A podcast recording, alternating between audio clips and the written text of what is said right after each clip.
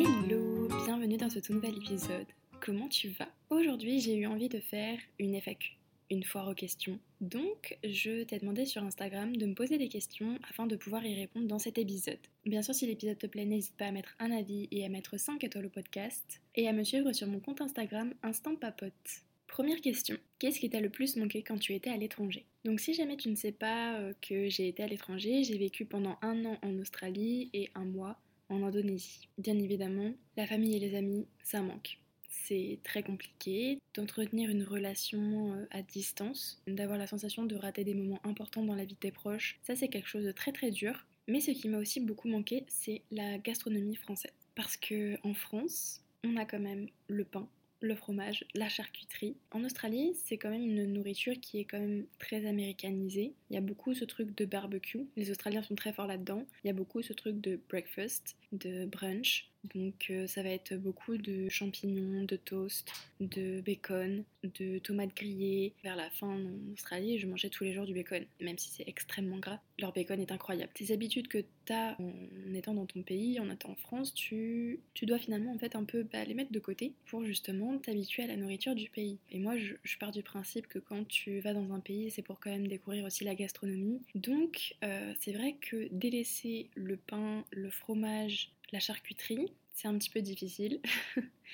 Alors, ils ont du fromage, bien sûr, en Australie. Si tu veux un fromage français, en tout cas, ça va être extrêmement cher. Le pain, pour trouver par exemple une bonne boulangerie, ça va être aussi difficile. Mais ça va aussi avec le voyage, dans le sens où quand tu pars à 17 000 km de la France, tu te doutes bien que tu ne vas pas avoir du pain euh, tous les jours sur la table. Mais il y a des moments où il m'est arrivé de vouloir manger un croissant j'ai acheté un croissant à 7 ou 8 dollars à Sydney. 7 dollars, ça équivaut à 4,20€. Bah, c'est pas un croissant à la française pur beurre comme on a chez nous. C'était marrant aussi de découvrir euh, les supermarchés euh, à l'australienne parce que forcément, ils ont les mêmes produits que nous globalement. Mais c'est vrai que c'est des nouveaux packaging, il y a des choses, tu sais même pas ce que c'est, tu comprends pas. Mais j'ai aimé euh, justement découvrir aussi cette partie-là euh, du voyage, cette partie-là du pays. Quand on était en Indonésie, on a découvert des plats euh, locaux, on a pu en préparer aussi. Et, c'est vrai que c'est très très intéressant et tu t'ouvres aussi à une, à une, autre culture, tu t'ouvres à de nouvelles saveurs. Et je pense que ça fait partie vraiment de la beauté du voyage. Donc j'invite tout le monde vraiment à,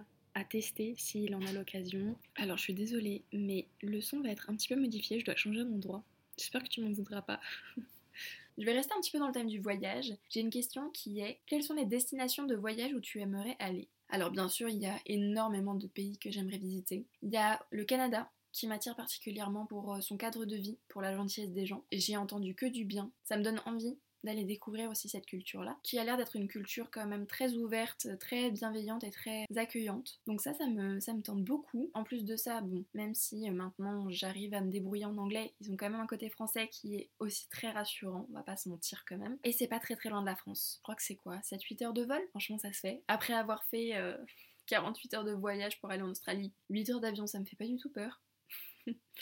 Donc ouais, le Canada, J'aimerais beaucoup aussi faire l'Amérique du Sud. Ça a l'air euh, d'être euh, des pays qui sont euh, très chaleureux, très accueillants aussi. L'ambiance, la chaleur, la danse et la musique aussi. Enfin voilà, tout ça, ça m'attire beaucoup. J'aimerais beaucoup visiter l'Europe parce que finalement, alors j'ai fait une fois la Belgique quand j'étais toute petite, Belgique et Luxembourg, mais j'ai quasiment aucun souvenir. J'ai fait aussi une journée en Espagne il y a quelques années. J'aimerais beaucoup faire l'Espagne, l'Italie, l'Irlande aussi. Ça a l'air d'être magnifique. L'Écosse aussi. Enfin voilà, enfin il y a tellement de pays que j'aimerais faire. J'ai très envie de faire aussi les pays d'Asie comme la Thaïlande, comme le Vietnam, le Cambodge, le Laos. Il y a tellement de pays, il y a tellement de cultures différentes, il y a tellement de, possibilités que hum, ça prendrait une vie pour, euh, pour visiter chaque pays et y vivre un petit peu, euh, s'imprégner de l'atmosphère, s'imprégner de la culture. Euh. J'aimerais aussi beaucoup faire un safari en Afrique. Ça a l'air d'être un continent absolument magnifique. Si je devais faire mon top 3 de mes envies, en ce moment j'ai très envie d'aller en Espagne. C'est à côté de la France, ça reste très atteignable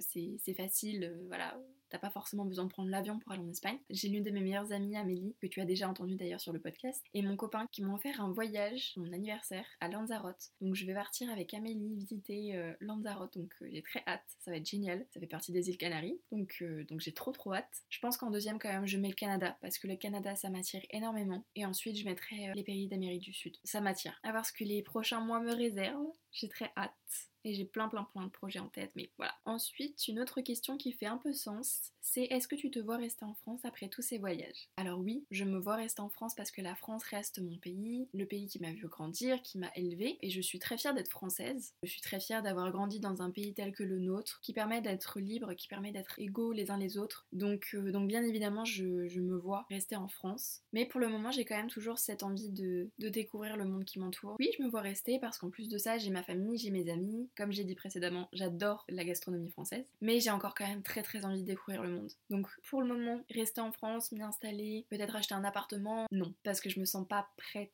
Comment s'est passé ton retour avec ta famille et tes amis? Donc je suis rentrée le 30 novembre et je ne l'ai dit à personne bien sûr pour faire la surprise. J'ai pu surprendre certaines personnes qui ont pleuré, je ne dirai pas qui, elle se reconnaîtra. Revoir tout le monde après un an à l'étranger, c'est merveilleux. C'est à ce moment-là aussi où tu te dis que t'as plus envie de repartir parce que revoir tous tes proches, revoir toute ta famille, ça fait un bien fou. Et je pensais pas que ce serait aussi intense en termes d'émotion. Est-ce que tu devrais reprendre des études ou suivre une formation? Alors, à la base des bases des bases, quand on a pris la décision de partir euh, en Australie, le but était qu'on rentre en août pour que je puisse reprendre mes, mes études en septembre. Finalement, on est rentré en novembre. Et je devais reprendre justement sur un master, sauf qu'une fois en Australie, j'ai plus du tout envie de continuer. On apprend le plus quand on est dans la vraie vie, même si attention, les études ça reste important, ça peut t'ouvrir énormément de portes et je, crache pas du tout là-dessus, bien au contraire, c'est très important. Ce que je veux dire, c'est que l'école ne te donne pas toutes les cartes pour t'en sortir dans la vie. Et parfois, il faut apprendre sur le tas, par soi-même. Quelles sont tes envies pour l'avenir côté pro? Alors, côté pro, comme tu peux l'entendre, j'ai projet de vraiment développer mon podcast. Comme tu le sais peut-être, je suis en train de faire un épisode par jour durant tout le mois de janvier, donc ça demande quand même une grosse charge de travail, je vais pas te mentir. Mais ça me plaît énormément, je m'épanouis dans ce que je fais, j'ai des retours très positifs, donc c'est très encourageant donc voilà, donc développer mon podcast, développer une activité en tant que community manager. Il n'y a que l'avenir qui pourra nous le dire. Peut-être que je dévierai sur complètement autre chose, je ne sais pas. Je suis encore en pleine réflexion, même si petit à petit ça commence à s'éclaircir dans ma tête. On ne sait jamais vraiment de quoi l'avenir sera fait, donc je fais confiance à la vie, mais je fais aussi confiance à mes projets, et surtout je me fais confiance à moi, et sur ce que je suis capable de donner aussi en termes d'efforts. Question suivante, pourquoi as-tu voulu lancer ton podcast et pas un autre format, YouTube ou autre? Eh bien parce que je suis à la base quand même quelqu'un de très timide, de très réservé, et que être devant une caméra et être derrière un micro, bah ça fait une grosse différence en termes de confiance en soi. Je vais pas mentir, je pense que le podcast a été ma facilité dans le sens où je voulais quand même faire du contenu, je voulais créer des choses, je voulais pouvoir partager euh, mes avis, mes points de vue, des sujets qui me tiennent à cœur. Le podcast me paraissait plus accessible par rapport à ma personnalité. Après, je ne dis pas que je ne me mettrai jamais sur YouTube. Pour l'instant, c'est dans ma tête, mais j'ai pas encore franchi le cap, peut-être un jour, on ne sait pas. Est-ce que tu es heureuse en ce moment? Oui, en ce moment, je suis très heureuse. Je suis très heureuse parce que j'ai retrouvé euh, ma famille, mes amis. Je me sens très entourée et que je peux commencer vraiment à mettre en place euh, des projets qui me tiennent à cœur. Bah, ça prend du temps, évidemment. Mais comme je l'ai dit, je me fais confiance. Je fais confiance à mes projets et je suis persuadée qu'il y a forcément quelque chose qui va fonctionner à un moment donné. As-tu des projets de couple pour l'avenir Pour le moment, je pense qu'on a encore très envie de, de voyager tous les deux. Je trouve que c'est déjà un très très beau projet. Puis après, on se laisse un petit peu porter quand même. On veut rester euh, libre sur euh, nos choix, sur euh, nos options. Merci beaucoup de m'avoir écouté. Si tu as aimé l'épisode, n'hésite pas à laisser un avis et à mettre 5 étoiles au podcast. Ça l'aide à se développer. Bisous